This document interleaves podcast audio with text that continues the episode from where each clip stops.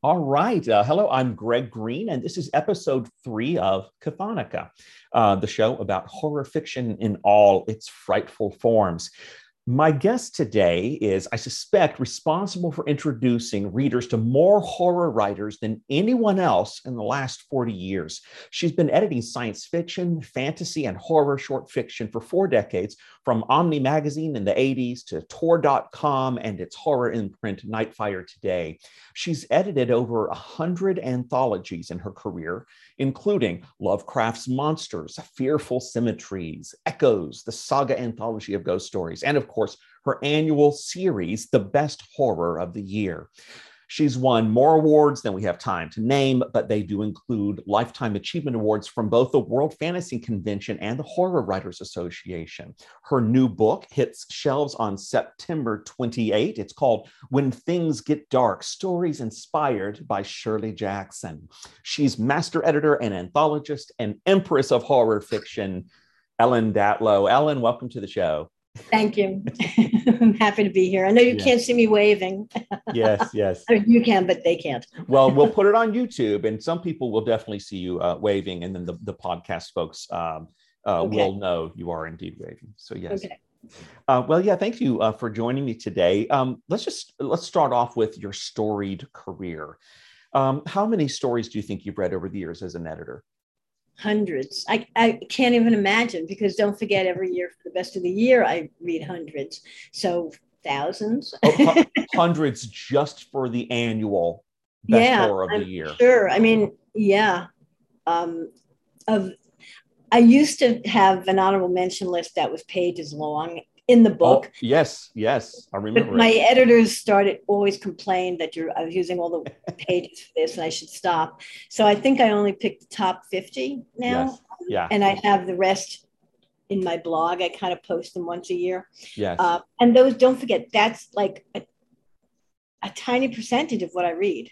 That's because right. I do not because not everything goes on there. Only things that I actually like and think are worthwhile putting on that recommended list. Mm-hmm. So hundreds and hundreds and hundreds. and, and, of course, your career is is really editing short fiction. Um, right. Uh, sure. How many novels do you get to in a year? Not many. Okay. I mean, hand like I think maybe I covered ten or fifteen. Oh but my goodness! But, but, I mean, no, no, but I mean, not necessarily covering them. I mean, I do a mini review of the things of some of the novels in my year's best, and then some I just put as also noted. Um, so those are not all red, but some of them are. But not, I'm not sure. Uh, maybe ten. Yes. Yes. Well, Fifteen the most, but that's during the year. Yeah. The whole year, which is not many novels, really. and for I'd say for most people, maybe not Sadie Hartman, but for most people, that's probably a, lot, a pretty good number of novels. Well, um, how long does it take once you start in on a story that's been submitted to you? How long does it take until you know this is a great story this is worthy of an anthology uh, how far do you have to get in and conversely how long does it take to determine if a story is not high quality or it's not a fit for one of your anthologies rejecting a story is much quicker than mm. saying yes um, i can tell from depending on what i'm reading for i might realize the story is just not my cup of tea. I mean, there's certain types of stories I'm just not interested in, and I can usually tell within a page. Wow. Um, and that doesn't mean the story is necessarily bad. It's just not something for me for whatever venue I'm reading for. As far as picking a story for whatever thing I'm reading for, um, if it's someone who I've worked with before, I can usually tell pretty quickly if it's if I'm going to love it. Yes. I, but then you hope that they don't screw it up. Even the, the most expert the people I work with, somebody you're still hoping it's going to live up to the beginning yes. and the middle, and it's not going to screw up the end. Yeah, the end is not going to screw up. Um, and uh, of course, I'm editing novellas now too for or acquiring some novellas for Tor.com. It's a novella program, and night night fire program, which yes. is their horror imprint and that also it's the same i mean if it's something that i'm i'm reading a novella and i realize i'm not getting involved in it if i'm not drawn in pretty quickly i'm probably either i'm i'll realize i don't have the concentration and the focus i need right now to work on this to mm. rec- read it and appreciate it, or I'll realize I just don't like it. Yes. You know, and that I have to make that judgment. How tired I am I? It's like, you know, do I really want to read a novella like at midnight? Start a oh, novella? Yes. Probably not. Yes, yes. um, but on the other hand, if it's great, I'll still be involved and you know want to continue reading it. Um, and the novella program is different. I mean, I can take for the short fiction, I can buy what I choose to without anyone's approval. For the novellas, it goes to a committee that decides whether it's going to sell or not as a book. So I may ah, like yes. something a lot, and then I have to, if I love it, I'll pass it on to my boss, Irene Gallo, and uh, Lee Harris, and I'm not sure who else reads them, and you know maybe Devi Pillai, I guess probably, but whoever you know makes the decisions for the novella program will decide whether they think it'll sell. You know, gotcha. the, marketing. Yeah. Um, and I may, and there are things that I've liked a lot that they said no to, and that's okay. You know, you learn over the years. One thing I've learned 40 years in the business, especially starting at Omni, you have to let go of things. You have to let go. Mm. If you don't, if you can't buy a story for whatever reason, you can't agonize over it. You have to just yes. get through it. You know, it's like, okay, I couldn't buy that. They wouldn't let me buy it for whatever reason. Just get over it. Even if it wins all the awards, then you can just yes. bang your head against the wall. But still, you I wonder when you uh, when you look at a story, in particular for let's say a themed anthology, are you are are you trying to do you read those stories as yourself or do you read those stories with some sort of a persona of the person you think most is most interested in that particular theme for like i, I think you've got one coming up about body horror for example right. do you think yeah. what does the body horror reader absolutely not okay. no so no, it's no. got to impress ellen got to impress me and yes. i mean i consider myself the quote unquote ideal reader mm. what i'm looking for yes and i'm not reading to please other people I hope that other readers who buy the will buy the book or will read the story on tor.com mm-hmm. um, will appreciate what I've chosen. Yeah. But I read for myself. Yes. Essentially. And, and clearly that works because you, you know uh, uh, there's your name is on these anthologies as the editor, the curator, of course, in a sense. And um, there's even a book that you published, I think, in the last maybe in the last year called "Edited by," and it's it's a i guess it's about you know it's it's stories that you have pulled together into various uh, anthologies over the years. So uh, mm-hmm. um, i guess that yeah treating thinking of yourself as the ideal reader uh, is resonating with a whole lot of people because you know people well, buy books because you're on uh, i just want to back not backtrack sidetrack a little bit on that. Yeah. Um, i would never have approached a publisher to do that Yes. Bill Schafer at Subterranean suggested it. I mean, to me, it's such an egotistical kind of thing. it's kind of embarrassing. I said, "Really, you want me to do that? Why would anyone care?" Like, really? But I, but I said, "Okay, if you want to do, if you think it'll sell, sure, I'll, I'll do it. Yes. Why not?" Yes, you know, yes. And, and, it was only for anthologies. It's not for any of my magazine work. I mean, that would be, I think, probably impossible because that's too much. yes. I mean, as it is, I mean, even just going through all my original, I had to rethink you know, to make a list, like see all my original anthologies and then figure out which stories I wanted to use. And they needed to be stories, as far as I was concerned, that weren't reprinted overly much. Gotcha. And that gotcha. I hadn't, you know, and there are a lot of stories that I've reprinted a lot because I love them. Yes. And I had to try not to do that because otherwise it would be like my other books, mm-hmm. like the other reprint anthologies I've done for Tachyon, like Darkness, Two Decades of Modern Horror, mm-hmm. or um, uh, Nightmares, a, a, new decade of modern of horror. I can't remember what they're called anymore. and then also the best of the best for um, for Nightshade, my best of the year publisher. So yeah, so um, this this little tome right here published yeah, in I so, think it was 2018. Um, and, so yeah, I, I had I, to make sure it didn't take anything from my two Tachyon books for that. Gotcha. And, and so yeah, this is really like I, I think uh, in terms of the best of um, best horror of the year series, you're you're going to be you're working now on what is it, volume 14. 13 is coming out in November or December. I thought it was coming out gotcha. December. I just looked and it looks like it's coming out in November, but I'm not sure. So but, you're uh, already uh, working on 14. I'm on working on, oh yeah, that's what I'm working on now and I'm way behind. Okay. because um, I've been working on another anthology. Yes. Uh, uh, so the best of the best horror of the year. I, a couple of years ago, when I wanted to like kind of you know dip my toes back in the water of horror fiction and figure out like who's who's really doing what these days, what's what's very contemporary. Um, I got the audiobook version of this, and it introduced me to so many people who are now my favorite writers. I, I imagine you hear that a lot, though. Sometimes. as an anthologist. I'm curious, how was the audio? I never listened to audio, so I have no idea how it, it, it was a collection of many different readers. I think probably Audible took, um, uh, you know, the recordings from a number of other works would be my guess, and put it together. Um, oh, maybe I don't know. I remember I, it being. I, think that would be more difficult to do it that way. I don't know. I, I don't know that process. I, I think it would, but I believe it was a different reader for every story. Um, okay. Yeah, uh, I'd have to go back and check. It's been it's been a while since I read it, but um, generally my experience with most horror audio books, coming from Audible in particular, it's it's very good. In some cases, it's stellar. Um, uh, my best experience, I've mentioned this on Twitter a lot, is the Imago sequence and the beautiful thing that awaits us all, both by Laird Barron. Those those two short story collections, um, uh, narrated by Ray Porter, and who's who is an actor, and he really digs into the stories and has different voices uh, for the different narrators. Um, but on the best of the best horror, yeah, it's a great collection of stories. The readers are excellent, um, but they're just like it's it's like the bourbon of of horror anthologies. It is mm-hmm. so much good stuff from those first ten volumes of the best of horror. Uh, but, but yeah, uh, you must hear people say, "Man, Ellen, you have introduced me to some of my favorite authors in your." Yes, anthology. I hear that occasionally. Sure. Okay. Good, good. I, I, would hope so. um, well, you've made a career in genre fiction. Much of that is horror. What drew you and what keeps you in horror? Well, I've been reading horror since I was a kid, mm-hmm. um, along with science fiction and fantasy, but I always liked horror a lot. I mean, when it and so it just carried on.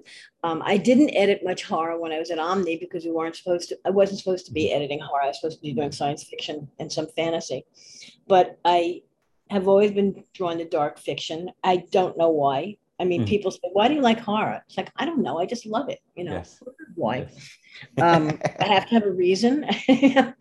um, but then I was starting. I started to do more horror for Omni, but also when I started doing anthologies, I deliberately chose to try to do anthologies that wouldn't conflict with my job at Omni.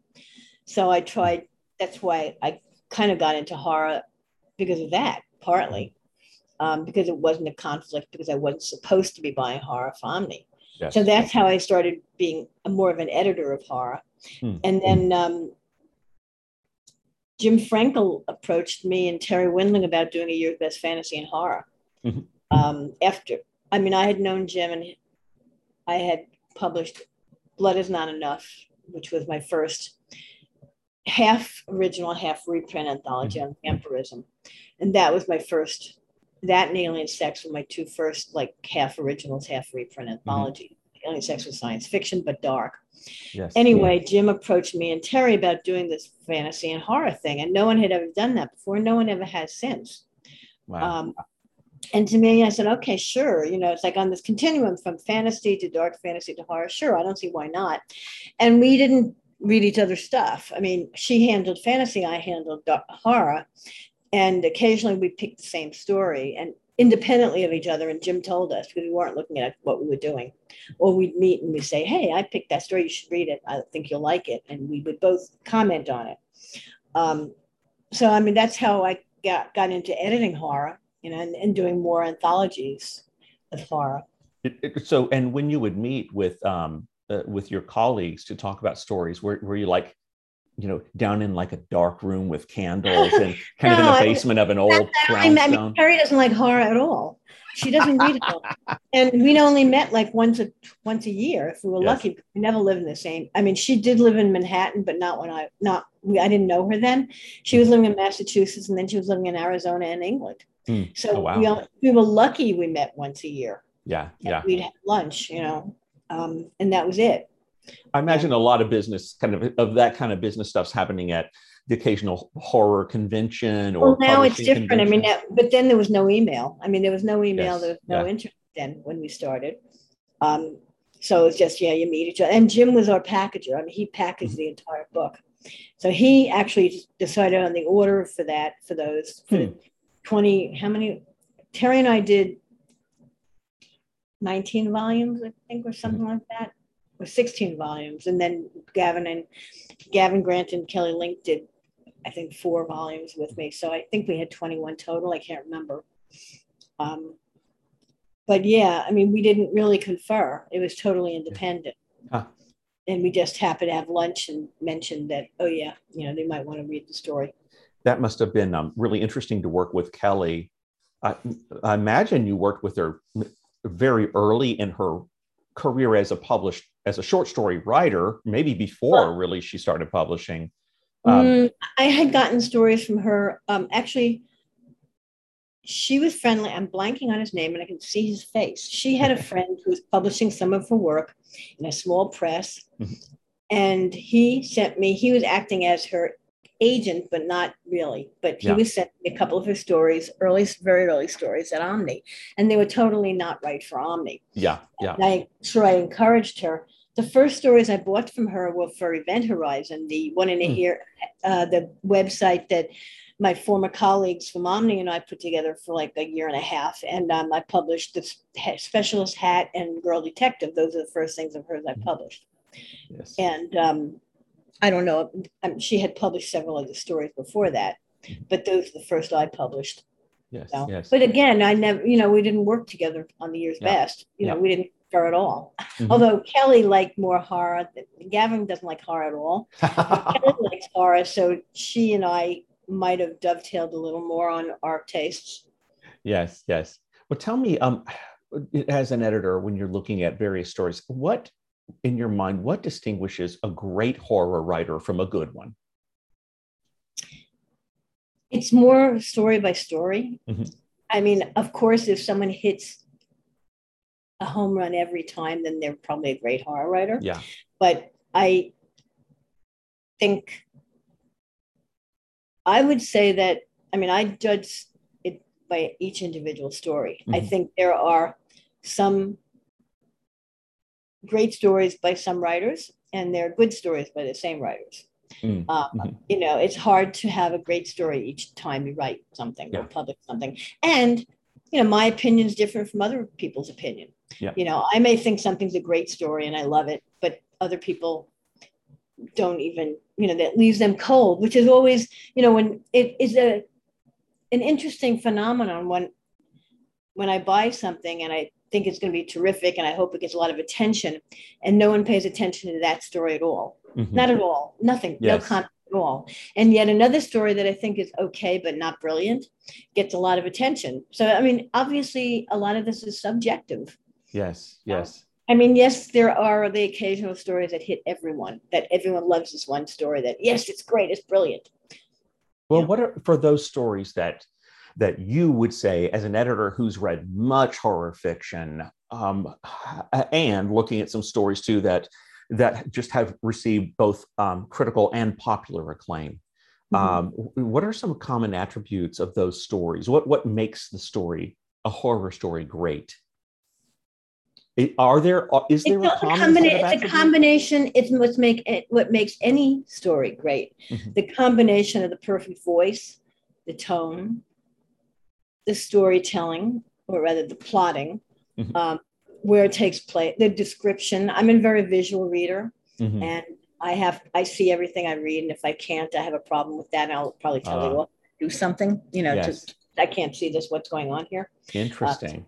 Uh, and uh, it's all the elements coming together perfectly, and then also the to, for the horror aspect, a strong sense of unease and ickiness sometimes, but not always, a queasiness, yeah. but a discomfort and a dissociation yes. from the normal, from the Interesting. norm. So Interesting. it's a combination of everything hitting on the right track.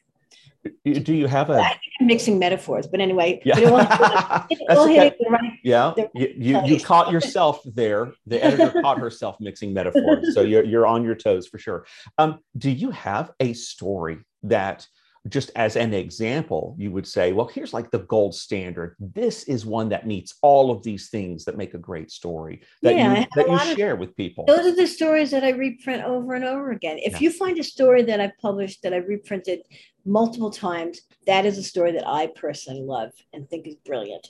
And one one example would be um, the Sea was What Is What Can Be by Gahan Wilson, which is a takeoff on this on uh, the Walrus and the Carpenter huh, by Lewis Carroll. Yes. And first reprinted it in um, Blood is Not Enough. Mm-hmm.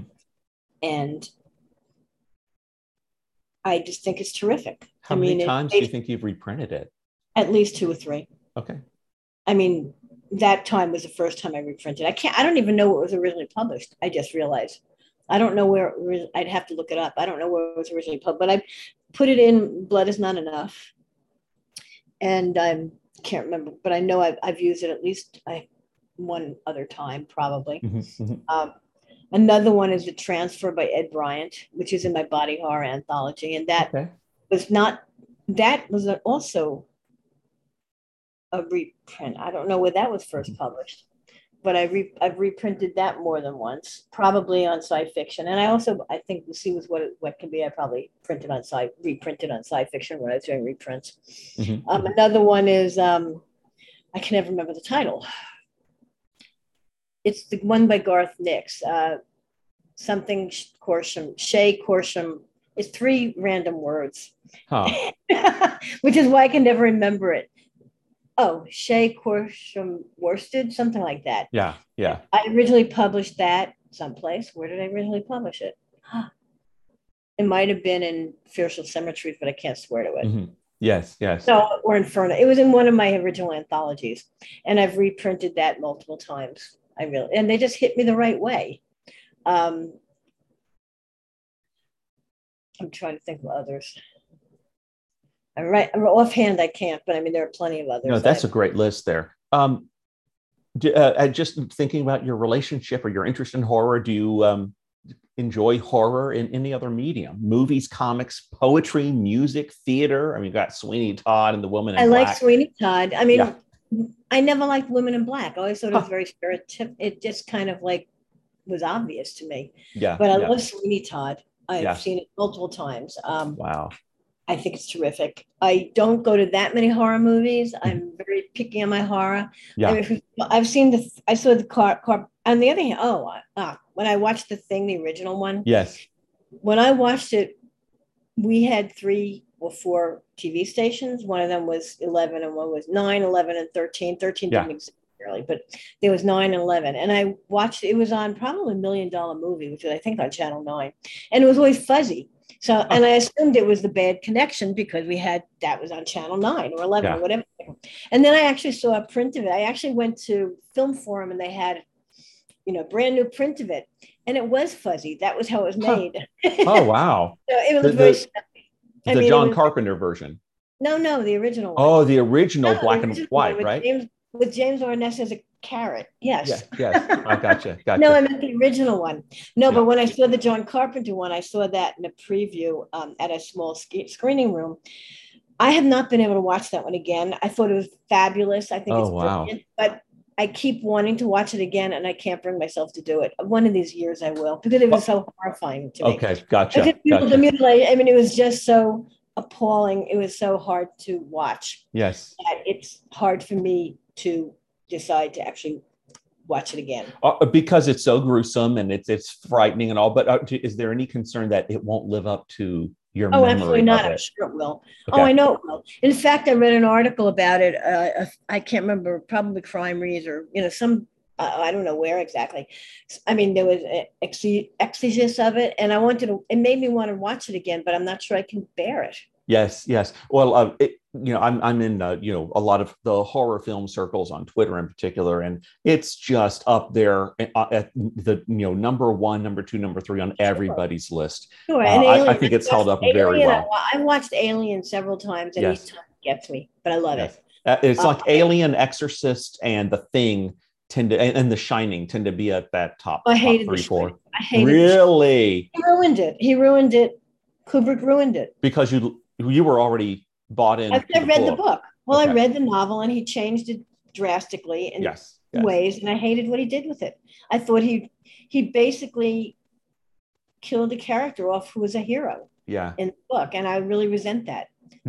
What you about know, the, the Doctor Sleep? And um, also the other thing about that is that it wasn't maybe they couldn't do it then because they didn't have the right CGI or something. But instead of topiary, he made a maze, or was it the vice versa? I can't remember. Yeah, but it the, was a maze. Yeah, he had a maze in the movie or in the book. In the movie, it's a maze. On the book, it was a topiary, which was much better. Interesting. So. have you seen Mike Flanagan's Doctor Sleep? Because he tries to he wrestles in the movie Doctor Sleep. He wrestles with the novel of The Shining and and the novel The Doctor Sleep. Uh, oh. And he also he also I think I think Flanagan is trying to address people who love the novel and people who love the movie. Um, it's it's very interesting. Um, well, I haven't read the book Doctor Sleep. Does it matter?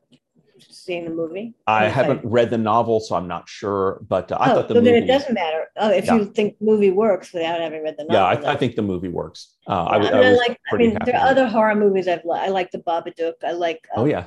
Personal Shopper is yeah, terrific. The Kristen Stewart film. Oh, that's fabulous. Yeah. Um, I actually liked oh god, the one oh the one with Casey Affleck as a ghost with the sheet over his head. Oh, it's, I it's not ghost story, but it's ghost something or other. Yeah. And yeah. it's weird. It is really weird. And it does kind of work, I think. I mean, shockingly. I mean, oh, did you ever see that? Do you know what I'm I know what you're talking about, but I haven't seen it. I mean, it's weird. It's yeah. weird and it almost doesn't work, but I think it almost does work. Yes. Because he doesn't say the ghost doesn't say a word, and all it does is wander around sad about not being with his family anymore. Huh. Interesting. huh. So I mean, it's not horror, but it's very weird. yes, yes, the, the weird cinema contingent there. Well, w- let's talk about your book, When Things Get Dark. Um, uh, I assume the title is a reference to one of Shirley Jackson's stories. Is that right? Well, that is weird because when you asked that, I was like, I don't remember. I don't know where it came up, but I had I looked up my emails. Yes. And because we were wrestling with titles. Yeah. And what I discovered was that someone, I wrote to my editor. We were wrestling with titles.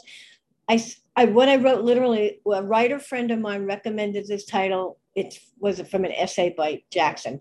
I do not remember who told me this. I am trying to oh, figure wow. out. I have no idea what friend. I have no idea who told me who gave me the. Name. Okay, so uh, friend, if you told, if Please you recommended this to Ellen, reach out to her. Yeah, it's probably too late for me to put you in the acknowledgments, but I feel really bad, and I'll talk. I'll, I'll give you credit verbally if you well, can tell. I've asked a couple of friends who I thought it might be, but so far it's like, nope, I didn't give you that. It's like, well, who gave you the title? But anyway, so it's from an essay she wrote. Apparently. Nice. Nice, very good. Um, uh, tell us a little bit about Shirley Jackson, and in particular, what did she bring to the horror genre? Kind of how did how did she push or change or evolve the craft? Well, I think partly. Well, first of all, of course, the lottery mm-hmm. got was published in the New Yorker mm-hmm. magazine and got the has gotten the most got the most negative mail mail that any other piece of fiction that they ever published got. Oh wow! and don't forget, okay, so here it is published in this mainstream magazine. Mm-hmm. I don't know what they published before, if they published much fantasy or anything before that. Maybe they did. I don't remember what date it was published. But can you but here it was this story that starts in a normal town, a small town in the United States. And it's very gra- it's very short and very gradually you can it evolves into this horror story. Yes. Into this climactic, horrific event.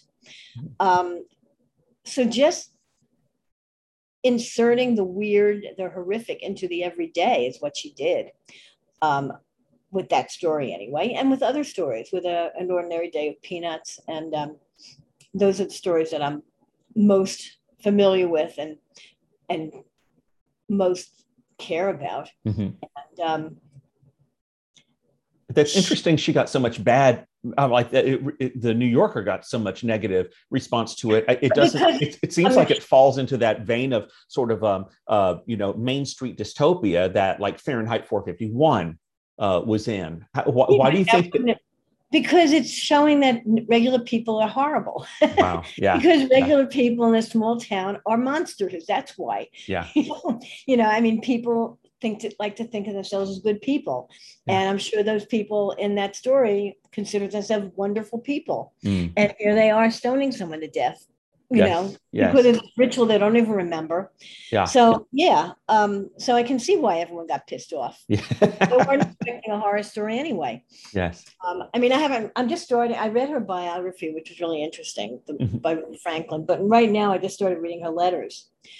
You know, I haven't gotten very far yet, but I'm really interested to see. She, she, there's a whole book of letters that she wrote to various people. Yes. Not none of the letters that she received, but all hers um, to her her future husband. I mean, the first one was when she was like 17 or 18, and they weren't married yet, her and Stanley. Yeah. And uh, I forget what my point was, but anyway, she was interesting because she was this supposedly quote unquote normal housewife. Yes. I mean, of course, that's not what she was. I mean, she was kind of pushed into this, you know, this little pigeonhole by outsiders but she was not. Um, you know, she wrote some wonderful nonfiction books that I read. Uh, that I read, and one of them might have been filmed, "A Life Among the Savages," mm, yes. which was about her household, and a lot of them, you know, they're just telling stories about her and her family. She had like four kids, I think. Mm-hmm. Stanley, her husband, was unfaithful throughout their marriage, throughout mm-hmm. their relationship. Um, he was a professor, and she respected him, and he was from the biography, it's hard to say how much he helped or hindered her. I think yes. he encouraged her to some extent. Um, she was not your normal quote unquote housewife. Mm-hmm. And the family was, when they were in Bennington, they lived a lot of places, but they were mostly in Bennington where Stanley taught. And one of their guests, regularly a close friend, was Ralph Ellison. Oh, wow. Yeah. yeah. He, I, I can't remember if he actually wrote some of the book at their place, but he definitely visited a lot and they were good friends. And there were probably a lot of other intellectuals who came to visit. Um, you know, but Stanley was considered the intellectual and, you know, brilliant. You know, I'm sure she considered him brilliant. And, um, but she, her influence was that she in, injected the weird, not always, I mean, she did mainstream novels too mm-hmm. but she injected the weird into everyday life. Mm. And that was something that wasn't done much before that. I mean, I, I probably, I'm not a historian. I'm not, you know, I don't know enough about the history of literature of England to know how many other people did that in the United States or in mm-hmm. England. Um, and I don't know other cultural early cultural traditions either in, in literature, so I can't judge that. But mm-hmm. I believe in the states anyway, she was, you know, what a person who did that. Yes. Um, well, this table of contents is amazing. The authors here, um, uh, M. Rickert, Elizabeth Hand, uh, I think it's, is it Sheenan McGuire? Seanan. Seanan, Seanan McGuire. Carmen Maria Machado, Cassandra Khaw, John Langan, uh, Karen, I think I assume it's Heuler, is that mm-hmm. right? Karen yeah. Heuler, who has a Money of the Dead, one of my favorites in here. Uh, Benjamin Percy, Joyce Carol Oates, Richard Kadrey, Paul Tremblay, Stephen Graham Jones, Jeffrey Ford, uh, Gemma Files, Josh Malerman, Genevieve Valentine, Laird Barron, and Kelly Link. I mean, it's a you you must be living right, Ellen. because that's I have an, a lot of connections. What can I say? That's an amazing know, collection. People, I mean, most of the people I've worked with before, um, yes, if not all of them. I mean, even if, oh, no, I've actually, Benjamin Percy, that was the first time I ever bought anything by him. Mm-hmm. Um, I don't think I ever reprinted anything of his New Year's best. Um, well, why, hmm, sorry. Why, why, these authors for this anthology? Kind of well, what was your selection criteria? Well, I, first of all, I thought, I asked people if they were influenced by Shirley Jackson. Yes. And that was my big question uh, because it turned out, you know, a couple of people I asked who I thought would have said, of course. Yeah. No, I wasn't, you know, I never read her. I was never influenced her by it. was like, okay. I mean, there were people who partly who I thought some of their writing might have felt like their writing was influenced, like certainly Kelly. Yes.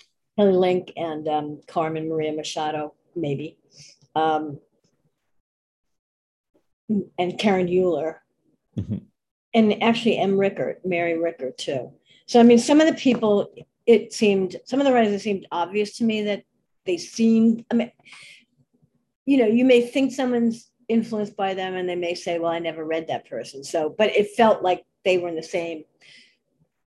Oh, overall tone mm-hmm. of Jackson's work. Kind of the same vibe, yeah. Yeah. Uh, uh well, and I can't imagine that. I mean, it seems like if even if um, uh, any given author uh, of horror fiction today hasn't read Shirley Jackson, they read people who were influenced by her. It seems like just yeah. with her prominence on the literary scene, that would be hard to not be influenced by her. Well, you never know because I mean, I assume that everybody has heard of her. Yeah.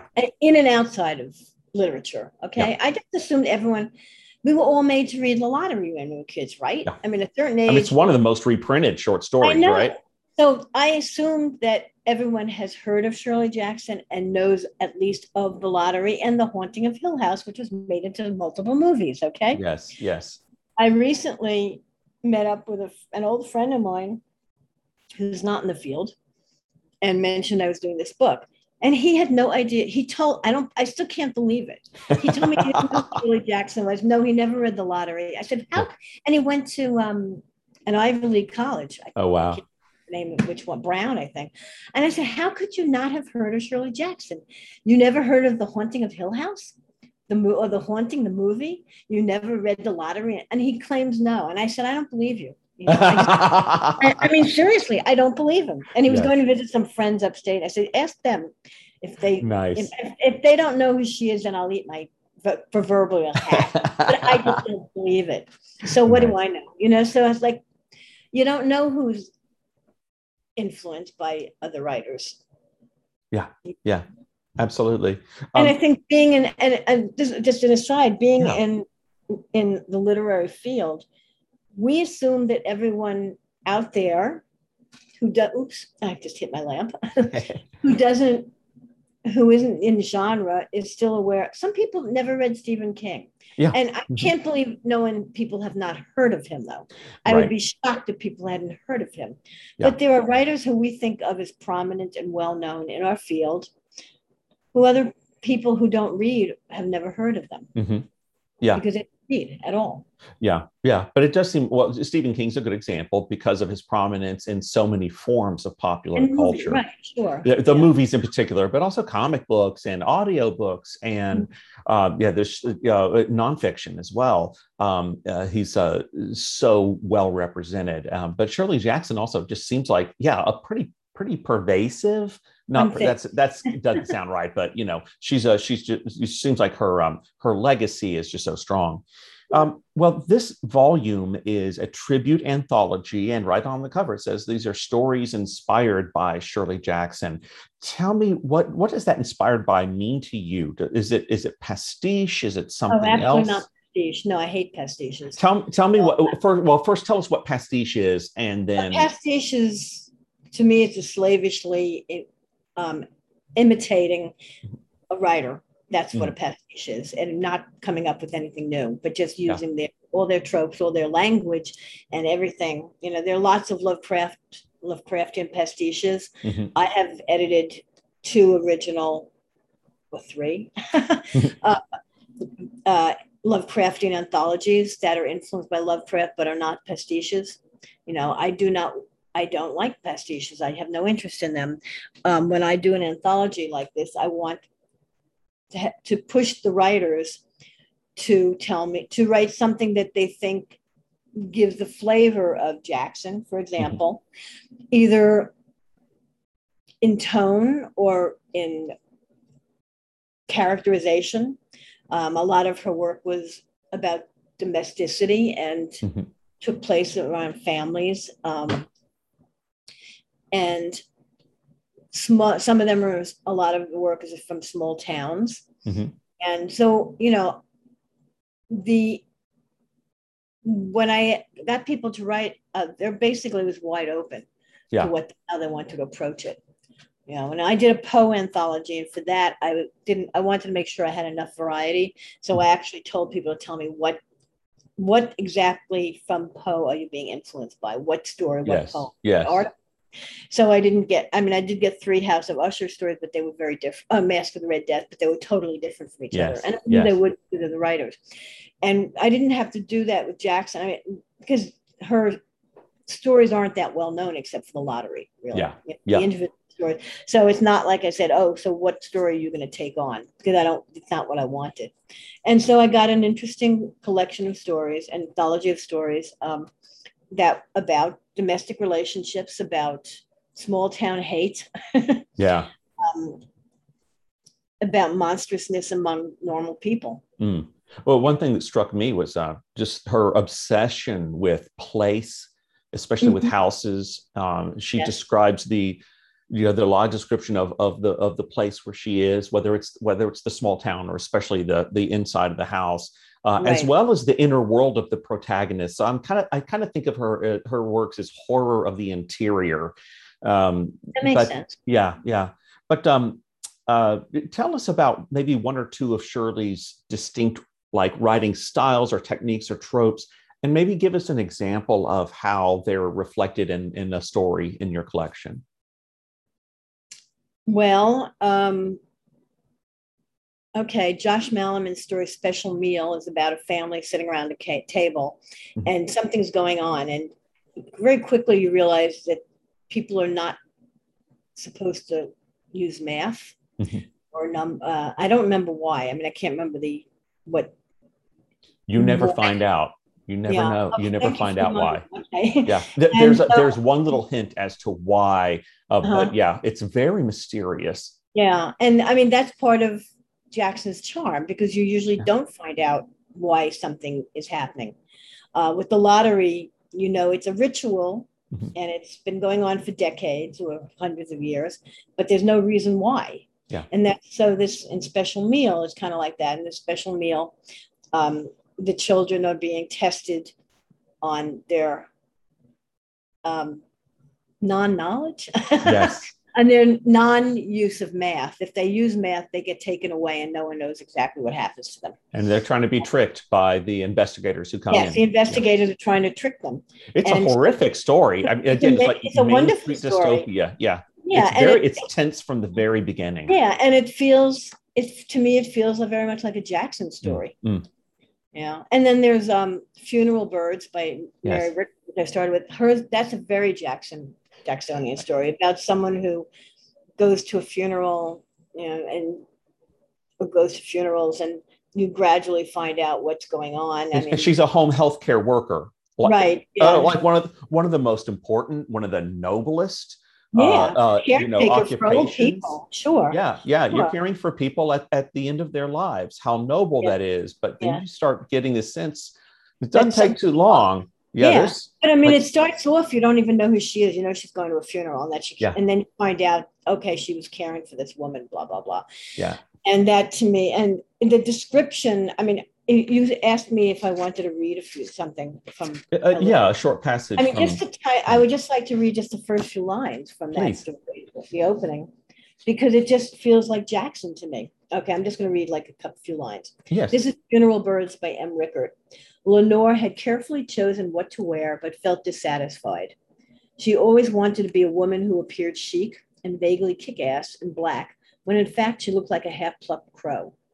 She reached back to pull down the difficult zipper, then, oh, sorry, then drew, I didn't read this ahead of time. um, she reached back to pull down the difficult zipper, then drew the dress overhead, momentarily trapped, inhaling the unpleasant scent of her body odor until, with a gasp, she was free. Her hair risen in static revolt as she spun on her stockinged feet to the closet. Panic rising, she reached for the hibiscus dress, but what would they think about a woman who arrived late to a funeral in luau attire? She chose the periwinkle instead. Nice. I mean, to me that except for the kick ass, it sounds like Jackson. Yes, yes. Which I mean, you know, I didn't want, I don't want people to slavishly copy her, and I don't think they did, but it still has that essence of Jackson there.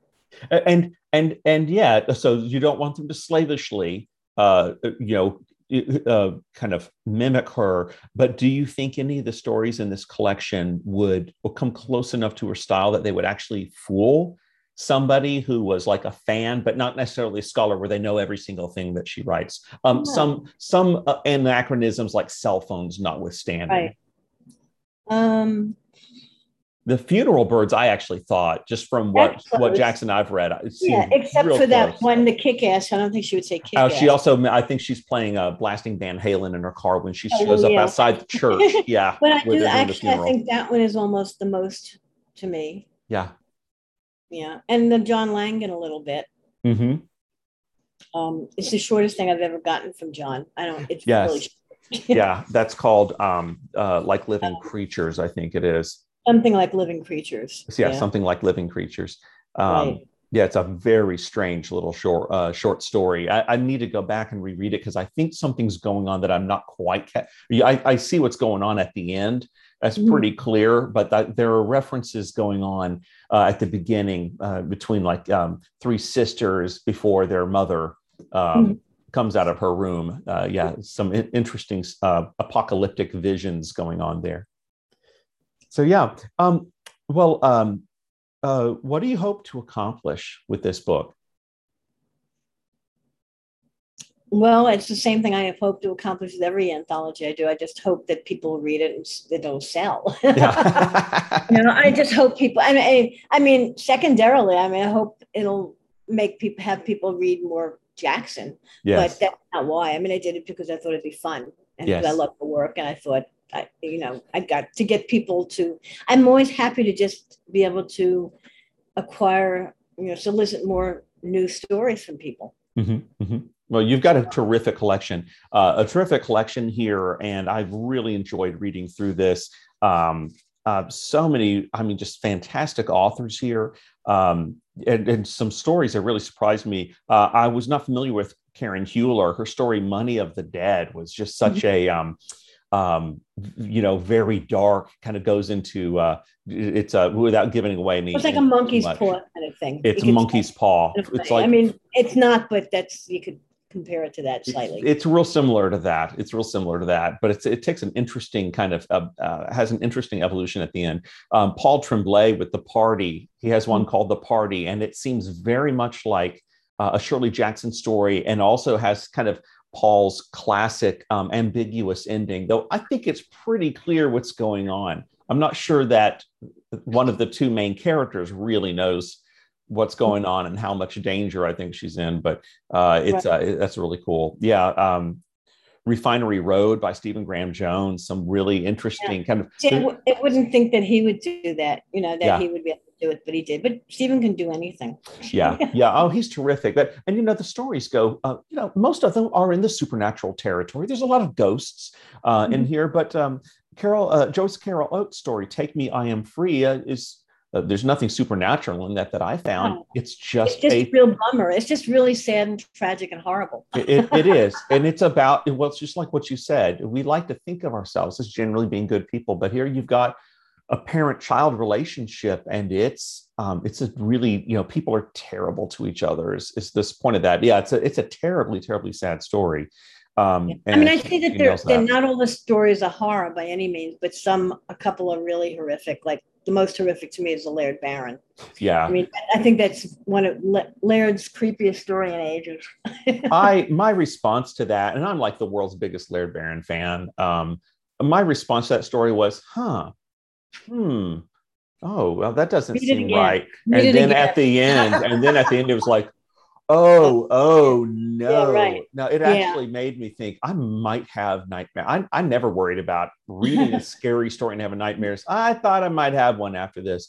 Um, no, it's really, it is very creepy. It does remind me a lot of in a um, um in a canyon in a cavern. It's that sort mm-hmm. of just like um you know gradual it's it's you know and gradual unfolding of the truth which is hideous yes yes exactly exactly but but the final image really was just like, oh, oh no, that's that's my, it was a it was a jaw dropping kind of moment for me.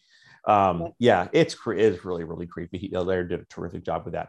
Well, um, I uh, went out on Reddit and I asked some uh, some folks out there in the the horror and weird lit space if they had questions for celebrated anthologist Ellen Datlow. And here is here we got a bunch of questions actually. Here's some questions from the Cathonica listener mailbag. Me again uh, writes uh, about anthologizing here. A few questions about that. He, uh, he or she writes, I'm curious about the process of creating an anthology. It may be hard to generalize, but how long does it take? Does the publisher look for someone to edit an anthology for some niche, or do you do you, an anthologist, pitch ideas to the publishers? And then what's the ratio of stories that are considered to those that are actually selected? Any thoughts on that? Okay. First of all, some most anthologies I pitch. You pitch to the publisher. Um, it depends on the kind of anthology it is. Like the reprint anthology that I do with Tachyon, Jacob Weisman, who's the publisher, and I discuss what might be a good theme. But that's wholly different than original anthologies. It's more, you know, I know he always wants something pretty broad. Mm-hmm. And so we have to figure out, okay, what do you think is broad enough and am I interested in it? Because the thing about how long does an anthology take? Yes. From the time of when you pitch it to the time it comes out is at least two years, at least because even, need, even for an annual serial. Well, for sorry, for a reprint anthology, it doesn't have to be as long, okay. but for an original one, it does because you have to wait for the stories to come in. Yeah, yeah. All right, for a reprint anthology, it probably doesn't take that long. Mm-hmm. um, although I still have to go through for the ones I do for Tachyon. It's like I have to go out and think about possible stories and then go contact a bunch of writers and say, would you have a story on this theme that I might like? You know, send me a few, blah, blah, blah. But for an original anthology, before I sell it, um, I'll go to some, if I have an idea that I really like, I may go to some authors mm-hmm. and say, if I do this anthology, are you interested? Yes. Because that way I can give um, a, some names to the publisher and say, I think I can get these people. You can't yes. guarantee anyone because, you know, you just don't know. Yeah. Uh, and the one person I don't try not to do that with anymore is Joyce Carol Oates because if I ask her for a story for a theme, she'll write it immediately, and I haven't I haven't sold it yet. And then you know yes. at least once I couldn't sell it, and she I said you might I can't do anything with it. You know don't yes. I don't want to hold it up anymore. Just sell it someplace else. Yes. So someone like that who is either yes I'm in I like that idea I'm going to do it right now. It's like don't do it. You know. Wow. So I don't ask her right away. Yeah. um, but once if I pitch the anthology or my it depends on whether I know the publisher or not. Um, I might do it personally, or else on my agent will send it out.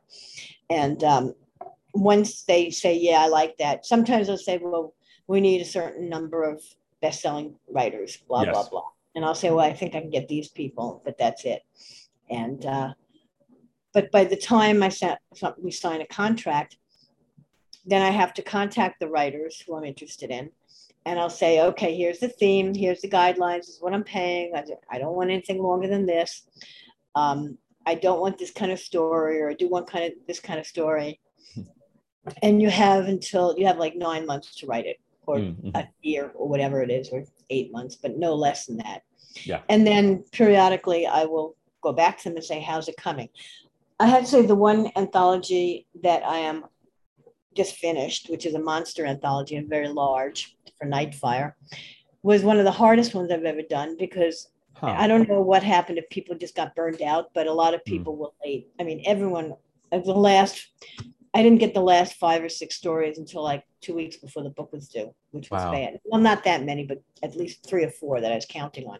Was that a pandemic related effect, you think? Who knows? I don't yeah. know. You know, just whatever stress, maybe. Yes. I yes. know. uh, but you know, the thing is, I'll get the stories in and I will I solicit stories from writers who I work with usually or writers who I think might be interested and might be interesting to try to get into a book. Yes. Uh, I don't have open markets generally, so I don't get like a lot of submissions from people who I don't know. Mm-hmm. Um, but I'll read the stories and I will know. Some editors, I guess, wait until all the stories come in to make decisions. I don't do that. I buy stories as I like them, as yes. I they come in. Either I buy them or reject them. Um, some I'll get asked for rewrites, and I won't commit to buying it until I get the rewrites, depending on how much rewriting it needs. And then even when I accept everything, then I go back and I do a line right a few months before I try to do it. This was this was what happened like the last week before my book was due, which was due September 1st. I was line editing three stories, including oh, wow. novella, because um, well, I just, you know, because they were late. yes. I actually, what I do is the line edit is something that I do. I try to I do in the order of when I buy the stories. So mm-hmm. The, oldest stories get line edited first because that gives me a fresh eye almost if I haven't seen the story for like eight months. That's right. Yes. So I'll start with the ones I bought first and go and line edit. And the line edit is just a very, very focused line by line edit, which can be extensive. Mm-hmm. Um, usually a lot of little things. Mm-hmm. And that I do for every story. So is that line edit the same thing as proofreading, or is that a different? No, process? not at all. No, proofreading has nothing to do with editing. Mm-hmm. Um, I mean, it's going over proofs. I mean, it's looking to see. Proofreading was originally meant to you go over the proofs, you compare it to the original. Uh, but I yes. don't know how I, I don't know how proofreading is done now. It's maybe different, and it's different from copy editing. Line editing can include some copy edits. Um, you know, if I catch something, I will pointed out. If I catch if. I catch misspellings, I just fix them. That yeah. if they're obvious. I mean, punctuation, I'll probably tell the author, depending on how sensitive they are to certain things. Yes. Um, but I may ask people to say, you know, too many commas here. Can you put in a more of a pause, either a semicolon or a dash? Yes. Yeah. Or or that's when I also find notice that people are using words or phrases in their story. And I said, take out the hundred that's in here. Yeah. still the stills, the just, the that's, the buts. You know, yes, yes. whatever, whatever. Once because once that I see it, I can't unsee it, and they just yes. jump out at me. And then you can look on the computer, say, oh yeah, there are fifty buts here in 20 pages get rid of half of them if you can wow and, but i also want you know i said you have to show me everything you've done i want it either in red or in tar- track changes because i need to see everything you know used to have paper you could compare things yes. line by line. But with computer, it just doesn't line up. It's a pain yeah. in the ass. Yeah. So I have, I have to see which, and no matter how many times I tell my authors and how many times I've worked with them, some of them still don't do what I asked them to do. Wow. I said, You didn't mark what you changed. I have no idea what you took out. Hmm. You know, thanks a lot. and I put in, in big type, I say, you know, I need to see what you've done, whether you're taking something out or adding it. I don't care. I want to see the crossouts. Mm-hmm. And they still don't pay. Some of them don't. Yeah. So it sounds uh, like anyway. over, overall, though, the, the process of editing is there's the there's the selection, procurement, um, process at the beginning. Hey, this is a good story. This is going to fit the theme. This is quality enough. And, and then, we still, but we still need to work on it. But we need some yeah. work on it before yeah. I buy it, or even, um, yeah, I mean, I'll usually have questions. I mean, some stories are very clean. I mean, it's very seldom. I don't think there, like in my whole career, I think I've come across maybe three stories my entire career that didn't need any editing. Wow. Any, and that's, you know, but, I, but you expect, you know, I don't, that's a shock. Yes. Because it's yes. very unusual that an author is like, everything is exactly right. Mm-hmm. Um, and I don't know if that answered the whole. Oh, it answered that question. Uh, I, I, uh, part of um, me again's question also was uh, what ratio of stories are considered to you oh. know. Ver- well, that doesn't happen that much. Well, unless they do a reprint anthology, mm-hmm. you know, it's irrelevant because I don't. Right. You're, you're really going out and commissioning do, stories. Well, yeah, but I do well, not exactly commissioning because I'm not required to buy them. If you're actually okay. commissioning something, you usually have to pay a kill fee. Yeah. I'm soliciting them. And yeah. it's on the understanding that I may not take the story. I turned down a few stories for whatever reason. They didn't work or, or they didn't work for the anthology. Um, and then there's, I, I usually ask about a third more than I need for the originally because people drop out. You know, that just happens. Mm-hmm. Um, well, have you, and this is a question from Trashboat77, have you just decided to include one or more extra stories despite an initial hard number that you knew? You're going to do 10 stories in an anthology. Once in a while. I mean, very seldom. I mean, I know how much my word, it goes by wordage, not how many stories. At least I go by wordage. Yeah. It's like, yeah, this anthology is supposed to be 120,000 words or whatever. Gotcha. Yeah. This, you know, I really want, I may, um, with this, an anthology that Terri Windling and I did, and I think it was Queen Victoria's Book of Spells. A few stories came in late, and they were really, really good, but we couldn't take them. There mm. just was no room, mm. and they mm. came in too late. Yeah, and it was sad because we really did. We would have taken a couple of them if we yeah. could have.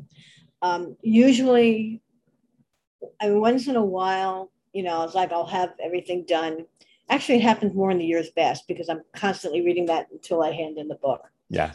So every once in a while, I'll find a last minute story that I really love, and I'll say, "It's like I'm, I'm putting this in. I'm putting this in. I'm squeezing this in." you know, but um, other than that, no, not really. I mean, as long as people get their stories in on time.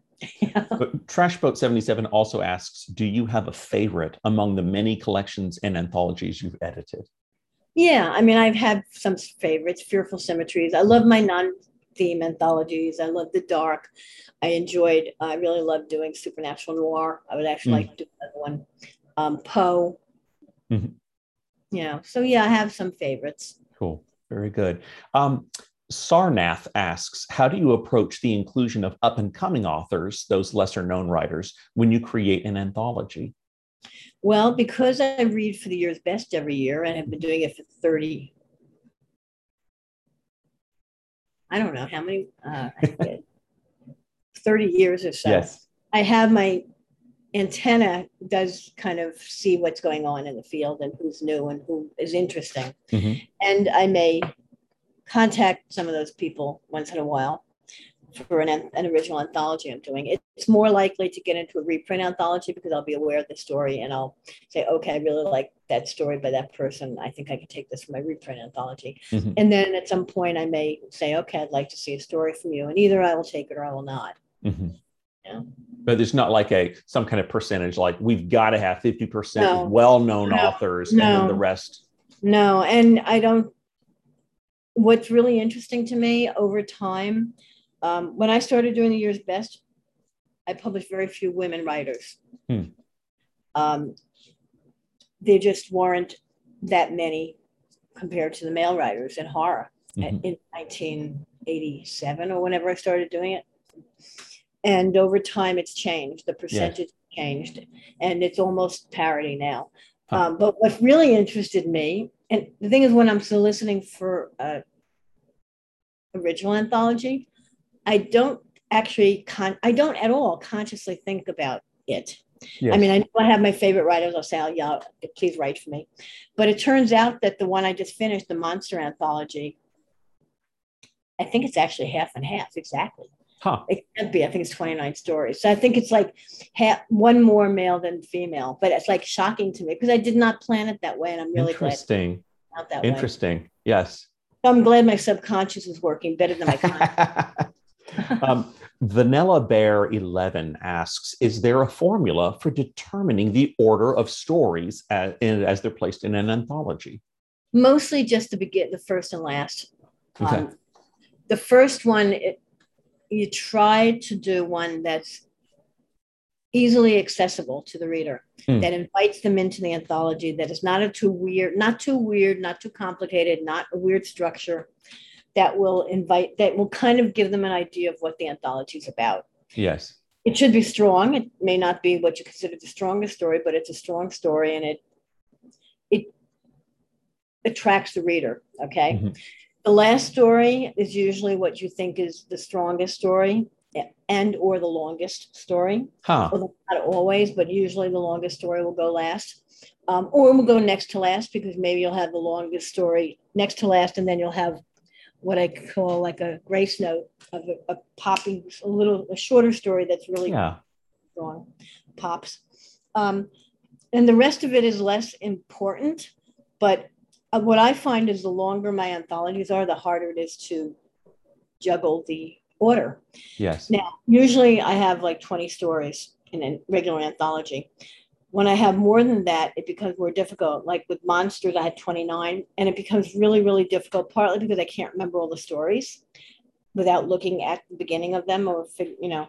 And what I'm trying to do is put them in an order of type of story as far as tone mm-hmm. and length and maybe point of view. Like I just at the last minute, I had posted my table of contents for the monster anthology. And then I realized when I was putting, I, I created the whole, I created the table of contents, moved everything around. And then I had to put everything in a full manuscript file. I mean, I put it, I put it all in one file. Mm-hmm. And as I was doing that, I realized that two stories I had next to each other even though the most of the story the stories were totally different but the endings felt too similar Interesting. I, and suddenly I said, "Oh shit." Oops, yeah, that's I have to move that story, and I yes. did. I moved it farther away, and so then I changed the table of contents. You know, but at, what I had announced was one thing, and I said, "Oh boy, I ch- I just moved this." yes, yes. It just didn't feel right. You know, it just felt like, oh, these are, the endings are too similar, even though the rest of the story is not. Interesting. And so yeah, so there are a whole bit of things to juggle. Um, if you have really weird stories, you put them later, so people are used to what they're are used to the book Right. And then they may not be freaked out by something really weird. They may hate it also. But and, and, and when you say weird, do you mean like the content is just like, oh my gosh, this image the guys come be, up with? It can be that or the structure or, or whatever. the structure. Um, okay. Yeah. I mean, like Livia Llewellyn has twice sent me stories that have odd structure. Yes. With like, they're both Cthulhu stories, kind of, and they yeah. have just odd structure, right? And one was um, I forget which anthology it was, but I put that that was one that I definitely put someplace in the middle, or put farther enough back so that people weren't. Hopefully, were used to reading. Yeah, I'm, I'm guessing Allochthon in the no, best of the best horror. No, no, no, it was an original. No, no, it was an original. Story. Oh, okay. Um, a crown of something, I think. Bright um, crown of joy. Yeah, I think yeah. maybe. And I can't remember what anthology of mine that was in. I think that was it. But anyway, the current one, the one that she was like, I shouldn't say she was last this time. I mean, in the sense that she came, her story came in last. Yes. But that's okay. She did it. And anyway, but it I'm, also, I'm so excited. Uh, but it also had a very weird, story. and it has this weird structure where someone's like having, um, what do you call it? Oh, stream of consciousness and all this yes. stuff. Yes. So you can't put that at the beginning because right. you just read her completely. I, and I, I, yeah. I don't remember where I put it, but I'm sure I put it someplace you know, later on. Gotcha. Yeah. So, you know, so there are a whole bunch of things you consider when you're doing it. Yeah. So um, let people, it sounds like what you cannot consider is that people read your anthology in whatever order they feel like. That's true. You, because you can't do that. I mean, as an editor, I have to assume they're going to read it front to back. Yes. If they don't, that's their thing. yes. Well, I try to do that because I, it's like listening to an album, right? Uh, I, well, know. it isn't though. I mean, it isn't. It isn't. I mean, when people say, "Oh, I love the order of these stories," to me, it's partially throwing them up like fifty to pick up. Wow! Wow! I mean, it's like it's the juggling. It's like, oh, I'm glad you think so. I yes, I tried, but I don't know what I was doing. Yes. I'm glad that it, worked. I'm glad that it worked. That's all I can Absolutely. Say. It does make sense though. Like maybe you, if you have something that's extremely intense, you want something maybe a little bit lighter next to to alleviate Absolutely. some yes, of the tension. and yes, I tried to do that. Okay, I have these stories are really depressing, and they're both about children dying. Yes, so I yes. want them near each other. You know, they're very different yes. stories, but they need to be moved around, and then you yeah. need something with more energy here, and like calmer here. So yeah, it's um, it's something you just figure out as you're doing it. Yes. Um, uh, Emp- next question, Empage asks, have you ever had a publisher turn down a story you selected for being too long, too graphic, etc.?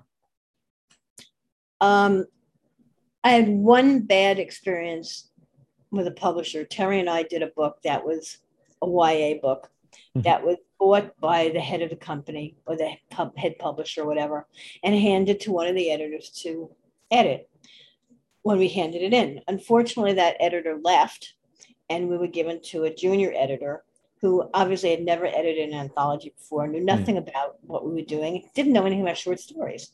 Wow. And he proceeded to say, you should cut this story. This is, I don't understand this story. Why is it here? You should rewrite this.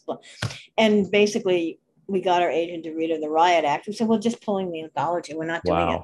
Wow. We're not, we want, we're not doing this. Yeah. And so our agent read the the publisher the Riot Act and they backed down. Huh. I mean, well, you know, yeah. I mean, it if you're hiring me and Terri, mm-hmm. who have 50 years between us, maybe yes. edit, you either trust us or you don't hire us to do it. Yes. That's yeah. what we do. This is our living.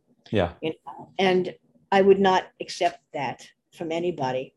I mean, now I will accept if someone um, the first story, now I have my idea what a first story should be. Mm-hmm. And at one point, um, one of my editors thought that that story shouldn't be 1st mm-hmm. And so I and we decided another one. And that was okay. I understood why, and it was all right. I agreed. That's fine. Um, another time, someone wanted a story first because it was a big name. I said, that's a really stupid reason to put the story first. No, no, and that story doesn't belong first. This, the name can still be on the cover and the of story course. not be I mean, first. It's just like, no, that story is not a first story. Wow. You know? Wow. And it's like someone, I don't remember, I remember the author, but I don't remember the, the anthology or who the editor was, but they just kind of missed the whole point of editing anthologies. Yeah. Yes. Yes. All right. Um, and, uh, oh, and actually, oh, once I'm notoriously bad at counting numbers. Well, now that you have word counts for you, yeah. you go by that, and that's the way it goes. But when you had to do it, you know, 500 words per page. But when I did that, I was so bad at it, and I remember um, for one of the years best, I took the ballad of uh, the Peter Straub. The, yeah, the ballad, ballad of Ballard and Sandrine, Sandrine Ballard of Sandrine. Yeah, yeah. Was an enormous novella. Yeah. That I discounted. oh wow. As much shorter, as shorter than it was. Yeah. And I said, I'm taking that. And then it turned out it was so big. I actually had to cut out two other stories. Yeah. Oh wow. One was, one was by someone I didn't know. It was foreign. It was no big deal. I don't okay. think I bought it yet. And the other one was, I have to say, it was Dallas Mayr, Jack Ketchum, and he was darling about it. He was so oh. about it. And I like I was and I couldn't believe I fucked up so bad. yeah. And he was great. I mean, we were friends, you know, all along until wow. he died. Um, so yeah. I was like, oh my God, what did I do? But but don't they hire you for the words, not the numbers? I mean, isn't that yeah, like always the division? No, no, if the book is too big, it's it's going to cost more. Yes, yes. no, I mean, you know, they the I had an assignment to do a book at a certain length. And yes, you can go over a little bit, yeah. But because I miscounted, it was a lot. wow. Wow. Yeah. yeah. that was a horrifying story. Very, very disturbing. great story. Very yeah. Oh, oh, yeah, absolutely. That, that book is that the one that has a Stephen King in it too? Because that book has sold the best of any of my year's best. I think it kept it sold but a lot. The the best of the best one? No, no, no, no. It wasn't in there, was it? it oh was yeah, the, the, best. I reprinted it in there. Really? You did the Ballad of Ballard and Sandrine. Oh, okay, yes. well, I was able to fit it in there, but it was originally yeah. in one of my best of the year. I oh, gotcha. Before, yeah. I think. So yeah, no, I was able to fit it in there. Cool. Problems like it's oh, a, it's absolutely just creepy. Um, uh, okay, next question. Birds Books. Birds Books asks when you commission stories for a collection, how often do you have to reject what the authors submit, and how do those conversations go? Well, we're talking about I solicit stories, and mm-hmm. um, I would say that usually when I turn down a story, the author knows that that they're gonna it's, it's gonna be. Uh, I have found mm-hmm. that they know that it wasn't quite on the right track. Okay. So it's not a shock. At least they yeah. don't profess shock to me. Yes, yes. Um, it doesn't happen very often because I acquire from, I solicit from writers who I know I'm pretty sure I can count on. Yes. And um, which is why I do that, you know. Um, and you just hope that they work out. And if it doesn't, then you have to tell the writer that no, it doesn't quite work. It's wrong mm. for the anthology. Or mm or yes, it's too. It's like now that I have 150,000 words, yes, another 20,000 word is not going to work. Yeah. yes, yes. I mean, I, you know, John Langan is always late and always long, but he wasn't late this time, but he was long. It's 21,000 words. Or 20, oh, wow. For the monster anthology? Yeah. Oh, wow. Yeah. Called, um, Screams from the Dark. Yes, yes. Well, I'm gonna I'm gonna bring that up at the at the end as well. Um, so let's talk a little bit more about just kind of the the weird work of working with writers of the weird. Um, uh, Alatoric Consonants asks, have you ever done the equivalent of rejecting the unknown J.K. Rowling with her Harry Potter manuscript? Um, you ever ever had a, a yeah one that you've turned down that you regret later? There are stories that I've turned down that I wasn't because I couldn't buy them because I wasn't allowed to for whatever reason, like yeah. um, because either I had too much inventory or the mm. or my boss was not letting me buy certain things and and i that's when i said letting go of things that you can't buy you have yeah. to just get past it yeah you can't let it say i'm going to quit unless you let me do this yeah. unless you don't care about your job yes, that's right your rent. Um, uh, there are stories I turned down that won awards that I thought sucked when I turned them down, and I thought they sucked when they won the award. Oh wow! Okay. so right. no, so I don't. Um, there are no, you know, I mean, there are no stories I turned down that I regret turning down because I didn't like them.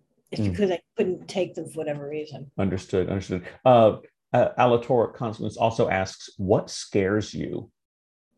Politics. Okay.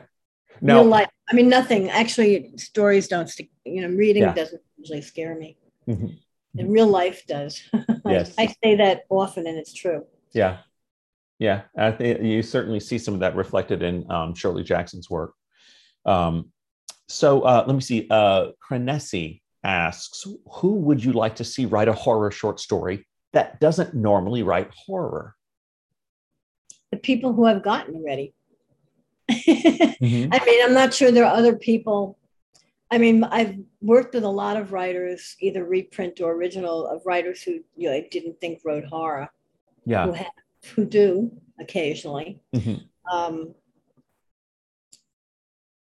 I can't think of anyone offhand. Okay. Because if um, they don't write horror, they don't write horror, and you can't yeah. make write horror. Yes, yes. so either I'm aware of them and they do write horror already, and maybe are not considered horror writers. That's different. Mm-hmm. You know, like Dan Chaon, I'm not sure how to pronounce his name, but I what story he's published two horror stories that I adore, and I've reprinted both of them, and I've tried to get him to write I might, I think I tried to get him to write for the Jackson anthology. I can't remember which one, but he couldn't do it. Yeah, yeah. So there are writers who do occasionally write horror who I try to get, and you know sometimes we can't. Mm, whatever. Mm. Um, Wabi Sabi asks, without naming names, what's your worst experience with a writer while doing an anthology? Just that they don't pay attention to what I ask them to do. Yeah, yeah. you know, um, that's you know i love working with the writers. I i can't think of a bad experience.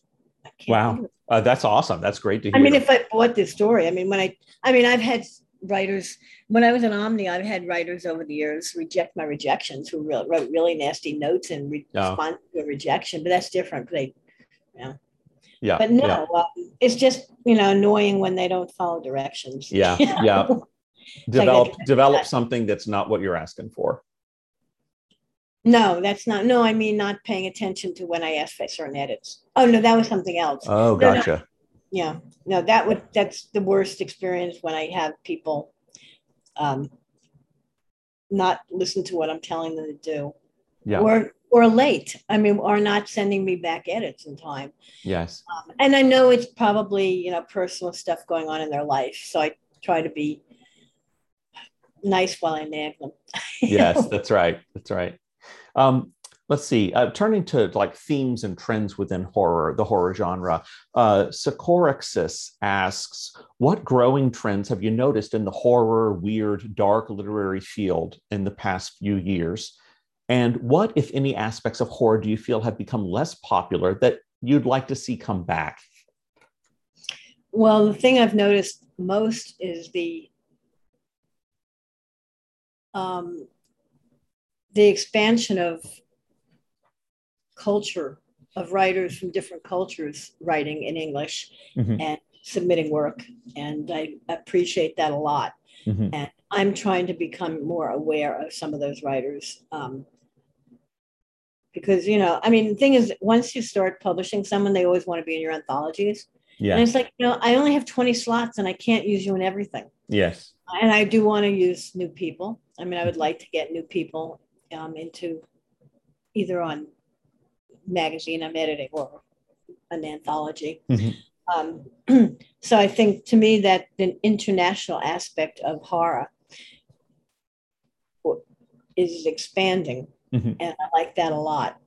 As far as what's, I mean, there for me it's the opposite. It's not like it's not like well, what do I see that I want to come back? It's what I can't stand. well, I'll take I'll take that. I would love to hear about like, that. There's things I can't stand. I'm so yeah. sick of I'm so sick of like certain tropes of, you know, although sometimes they work. I mean, like at one point I said I hate zombie stories. I never want to see a zombie story. Mm-hmm. And then you get brilliant zombie stories. Yeah, okay. Yeah. And then there's this the trope where the couple are on the outs when nothing's going right, and then they go someplace on vacation and something's out to kill them both. Yeah. I mean, and that's a very English trope. Hmm. And but there's still brilliant stories done like yeah. that. It depends on what's going on. But I get really tired of the domesticity. It's like, yeah. oh God, I don't care about your stupid arguments. you know, either get on with the horror and stop being idiots. Yes. You know, and getting into trouble because you're idiots. um, I mean, there's no problem. I'm not talking about just conflict between characters, you know, between a couple or something. But I'm talking about, oh yeah, we're about to get divorced, but let's go on a happy vacation and like, oh, and then the guy did something really stupid, you know, like killing the wrong person or thing. Yeah. So yeah, I mean, but that's not that's not i'm not even sure i could call that a subgenre of horror you know? yeah yeah um, the the bad the bad relationship bad decisions subgenre and the bad place you know the house of going to a house that's going to eat you up yes yeah i mean yes i mean on the other hand you know in the jackson anthology i've got at least one story like that mm-hmm. that i mm-hmm. love yeah you know totally depends on the story telling on yes. how story is told anything can be made fresh again with the point of view, the action, the characters, and what they do and how they react to what's mm, going on. Mm-hmm. Yeah. You know, so nothing, you know, I know, I realize I like a certain kind of story. Um, I'm not sure why. Yeah. Like I like stories that take place in the Arctic or Antarctic. Interesting. I mean, not, yeah. I mean, I'm, I know I, I realize I'm, yeah, I really like have a story like that in my in my year's best. Yeah. Yes, yes. Well, and you, there are some good ones. You had that. Um, uh, this was uh, in the best of the best. The um, story "Better You Believe" by Carole oh, Johnstone. that's great. That's gorgeous. Um, yeah. And that was a great story to end the anthology on. But that was uh, that was crazy good uh, because it, yeah. it, it is it is a good adventure story, a kind of suspenseful, thrilling story. And, and you don't expect. I mean, I think you don't expect the ending. I know no. I did. I did not, and it and it's it was a one of those things that I, I do love about horror stories is there is some sort of a yeah there's like this thrill this this reveal at the end that yeah you should have seen that coming all along. Oh let me go back. Now and then yeah you read it reread now it. Now I see the oh clues oh you were God. giving me. Yeah. I mean yeah. but that's really delicate. Yes. I mean most yes. writers can't it's very hard to pull that off successfully yeah. and not screw it not put in too much and not, you know, make it obvious. Mm-hmm. Mm-hmm. Yeah. Um, let's see. Angry Bread asks Of all the themes you've based anthologies on, is there one you're especially interested in uh, or any you'd like to do that you haven't had a chance to do in terms of themes? Yeah, lots. Yeah. I would like to do another supernatural noir one. I love mm-hmm. doing yep. that. I really want to do another one. Uh, I mean, I'm talking about, I'm trying to sell a couple of anthologies now. Then I just finished the monster one. I'd like to do some new ones.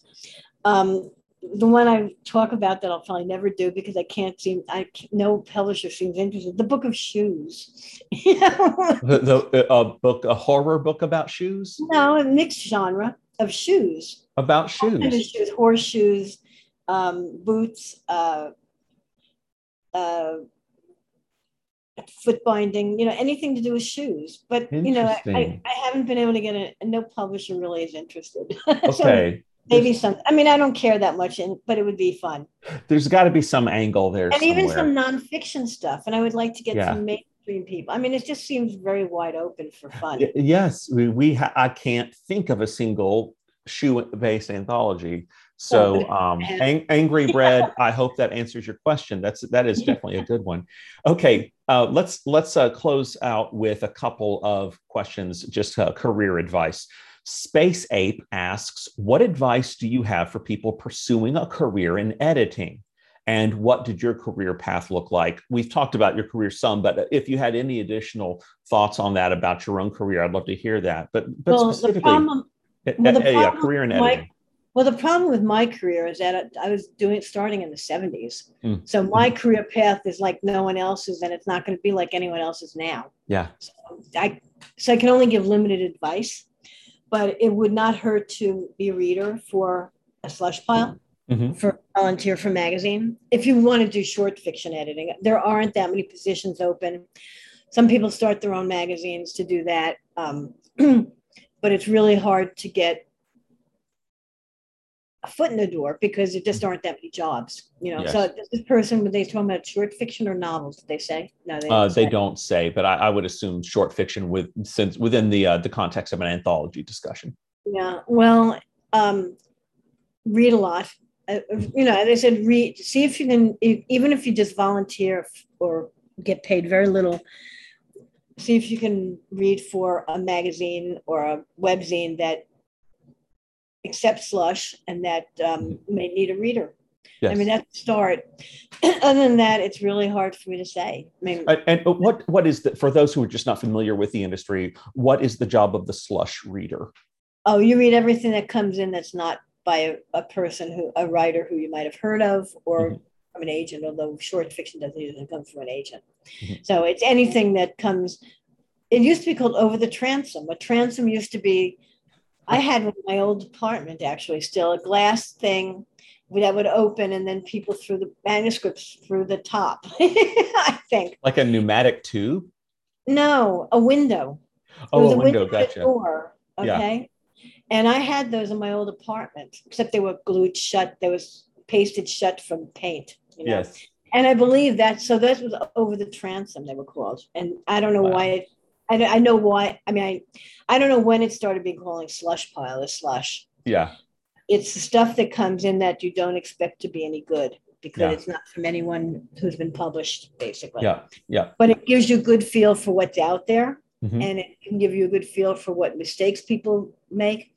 And it can, um, you can soon say, this is really good, even though it's in slush. This is really interesting. Yes. Um, so that's a, one way to get to do that. And um, I mean, when I was in book publishing, I read freelance for um, some book publishers in the genre and also for 20th Century Fox. I would re- do readers' reports for manuscripts, but I don't even oh. think they have that job anymore. And for Book of the Month. Club, Science Fiction Book Club, yeah. I would do freelance work reading for them and getting like 25 bucks a manuscript to write up, you know, like huh good, whatever. Yeah. but I don't know if there those jobs even exist anymore. That's why yeah. it's like I'm not the person to ask because I my as I said, you know, I was starting in mid 75. Yes. You know, yes. And, and, God knows what it's like now. yeah. Know? Yeah. And yeah, pu- publishing's just changed um, so yeah. much. Uh, yeah. And I mean, there's time. more of it, you know, because of, you know, online and, mm-hmm. and websites, but I don't know if those venues use readers or I don't know if they use readers, and I yeah. don't know if they hire people, you know, to do stuff. I mean, like I, I, you know, when I worked in a company, when I worked for Omni, I had an assistant who would read slush and who would do other things that I didn't want to do, the like that. Yes. But yeah. I, you know, working at home, I, you know, someone once in a while, someone said, "Oh, can I be your assistant? Can I be your intern?" I said, "No, I don't want you here in my apartment." Yeah, and, yeah. you know, it's like, no, I do not want you here. What I need someone to do is do my spreadsheets for paying out royalties, and oh, I don't yeah. trust anyone to say, you know, some people still require checks, not too many agents yeah. do, states do. But yeah. it's like, I trust someone to use my PayPal account to pay people? I don't, I don't know. Yeah, I hear you. So, um, so it's different, you know. It's like now that, I mean, small presses work from home. Um, yeah. What I can say is, if you wherever, depending on where you live, if there's a press near you, a, a publishing house, small one or not, if you wanted to get into book publishing, ask them if they need work a helper if they need someone to help out assistance. I mean locus if you're near california and you know proofread copy edit that's mm-hmm. how you get your foot in the door. Whether it'll get you any place i don't know. Yeah. But it's the start you know and the thing yes. is you have to when you do copy editing or proofread you have to pass a test to do that. Yes. Yes test or copy it. and that's one way to to get a foot that was one way to get a foot in the door i don't know if it still is hmm. Well, for for everyone who wants to write horror and get published, what are one or two rookie mistakes to avoid, and what's maybe one thing that the uh, that the writer absolutely should do? What should they avoid? Uh, don't DM editors.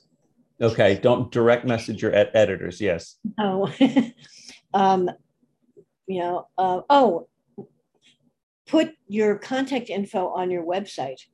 I am oh. sick of looking on blogs and websites and not finding any contact info about from a writer yeah. or any more publisher. I mean, when I've got to see magazines and that's like, you know, yes, even if you do this stupid form, but yeah. have something, you know, it's like really, if you want to sell your work, let people know where they can reach you. Yeah. no, yes. seriously. I mean, make it have, easy to contact you. Yeah, yeah. Because if I can't reach someone, if it makes it hard, they're not going to bother. You know, it's like, yeah, maybe I'll go through Facebook and then DM them if yeah. I you know, or Twitter and see, oh, you know, I'll do that with people I don't know, with writers who are what better known maybe, and see if they'll, mm-hmm. if I can't contact them, I can't reach them for some reason. Mm-hmm. Um, I mean, writers who I'm not friends with or don't know, work with, you know, I may try, I, as a last resort, I may contact them on their Twitter and just in their feed say, I'm trying to reach you. Please email. Wow. Wow. or nice. here, or DM me, please. If, if, that's usually if I want to use the story for a reprint or something. Yes. Yes. Um, wow. But anyway, uh, every writer should have a con- have contact information on someplace. On yes. you. Don't Have, everyone, I guess, needs if not a website, a blog. But on, mm-hmm. I don't. A lot of blogs don't have contact information. I don't know yeah. why. Uh, I think people are afraid of like getting spammed or something, like putting a phone number down, but an email address even. Well, then do a form on my website. Yeah. I have a form. It comes. I get emails through my form, and they mm-hmm. get to me, and I can do what I want with them. Yes. Uh, you know, it's like, well, how are you going to get published if people can't reach you? Yeah, yeah. If someone wants to buy your story, how are they going to do that if they don't know where to find you? Yes, yes. Okay, so some good practical advice from the Empress of horror fiction herself, Ellen Datlow. Um, uh, thank. This has been a blast talking to you. A lot of good practical advice and just interesting background on, on that process of, of of delivering horror fiction to people who love those stories. Um, so we are uh, remember everybody on September 28. My fancy titles here. September 28 uh, is the street date for when things get dark. Stories oh, inspired by. Oh, and I'm doing a, um, and I'm doing. There's going to be a reading, a virtual reading on September 21st. Oh, really? Yeah. Where, where um, was that? Uh, where it's uh, on the same. It's where we do KGB. I mean, online. Yeah. It's through Streamyard and a YouTube channel. Yeah, the um, Fantastic think, Fiction channel. Yeah, I mean, it, yeah, it, I okay. think it's that channel that Matt's going to be hosting with me or helping okay. me. Um, we have about eight people going to be reading. I forget awesome. who. uh, but a bunch of people are going to be reading from the book. Well, and if, if you're not already um, doing so, follow Ellen Datlow at Ellen Datlow on Twitter um, so that you can find out things like that special reading event on September 21. Right. You can also find her at datlow.com and there's a good biography and, and list of books that she's worked which is on. Never up to date, which is never up to date. Yeah, I, I don't know how you stay up to date on that. Um, but also because, Facebook, even if you, I mean, I don't, I, even if I don't friend you, um, you can see my, I have my posts are always universal. Yes. So yes. I, I have mentioned the 21st thing event and I will mention it again. Very good. Thank you. And uh, and so, what else do you have um, besides uh, when things get dark and that reading? What else do you have coming up? You've mentioned Screams from the Dark. Well, that won't be 22. Yeah, that'll be coming out next summer, spring or summer. Spring or summer. Okay, so yeah, uh, Screams in the Dark or Screams. But body shocks. Uh, screams from the dark. From the dark. Thank you. Um, and then you've got the body horror anthology coming up yes, that's called Body Shocks. It's coming mm-hmm. out from Tachyon October 19th, I believe. Okay. Very good. And had a fab- fabulous review from Locus. Nice. Really pleased. Like Co- Gabino Iglesias. Mm-hmm. Couple of couple of um, uh, authors that we would know who are in the Body Shocks volume. Oh, I can't remember. Oh God, I don't have a. uh, let's see me, I have to find my table of content. I'm That's sorry. fine. Uh, this uh, you're working on things. books. Uh, I don't, Claw, Angela Slatter, Lisa Hannett, Kaaron Warren, mm-hmm. a lot of guys, but I can't remember. Uh, Ed Bryant, but he's mm-hmm. dead. So oh. some is Michael Blumlein.